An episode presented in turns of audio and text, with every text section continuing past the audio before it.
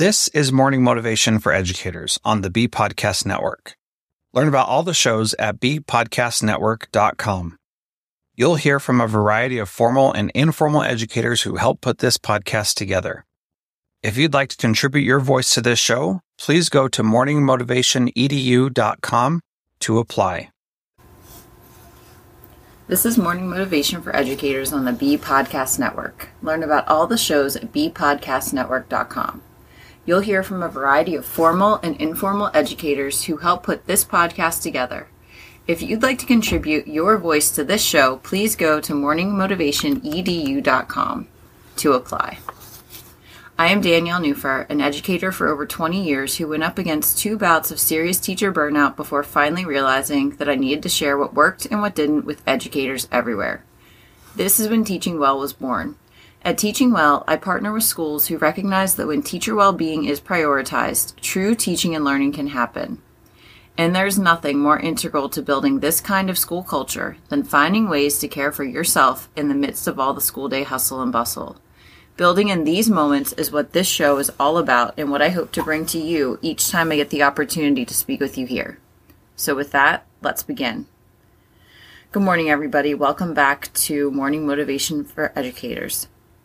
Today, we're going to be talking about the importance of remembering that it's all about self care and it's not about being selfish. We're diving into the basics of mindfulness and exploring its profound impact on self care. So, with that, let's discover the practical ways to integrate mindfulness into our daily activities, both at home and in the classroom, and how that self care is absolutely not selfish. In fact, it's integral to our ability to show up day in and day out with our students. So, mindfulness is not just a buzzword, it's a practice that can transform how we navigate our teaching journey.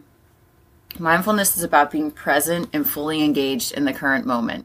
Now, I know what you might be thinking. Why do I want to be engaged in the current moment sometimes when I'm um, dealing with all the things that I'm dealing with as an educator? But what I'm here to tell you is that when we are absolutely present in our classrooms, we are more able to handle those situations which sometimes cause us to react. So, how do we connect this mindfulness um, practice to self care? How can we bring this to our everyday lives?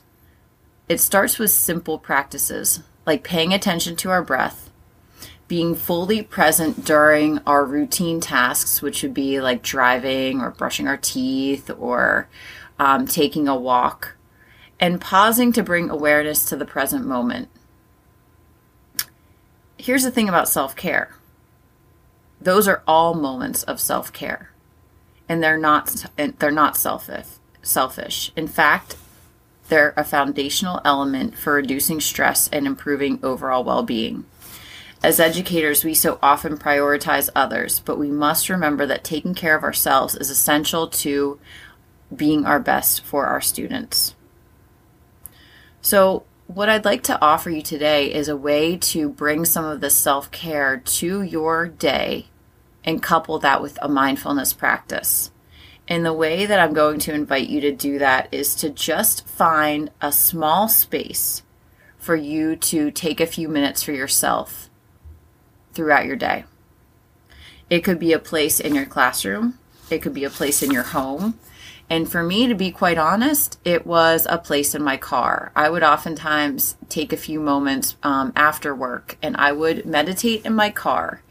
And this is something that I did for years. So it doesn't need to be some glamorous, large um, investment it was a place for me to decompress and for a place for me to reflect. And it definitely was self care, although it didn't look like it to the outside observer.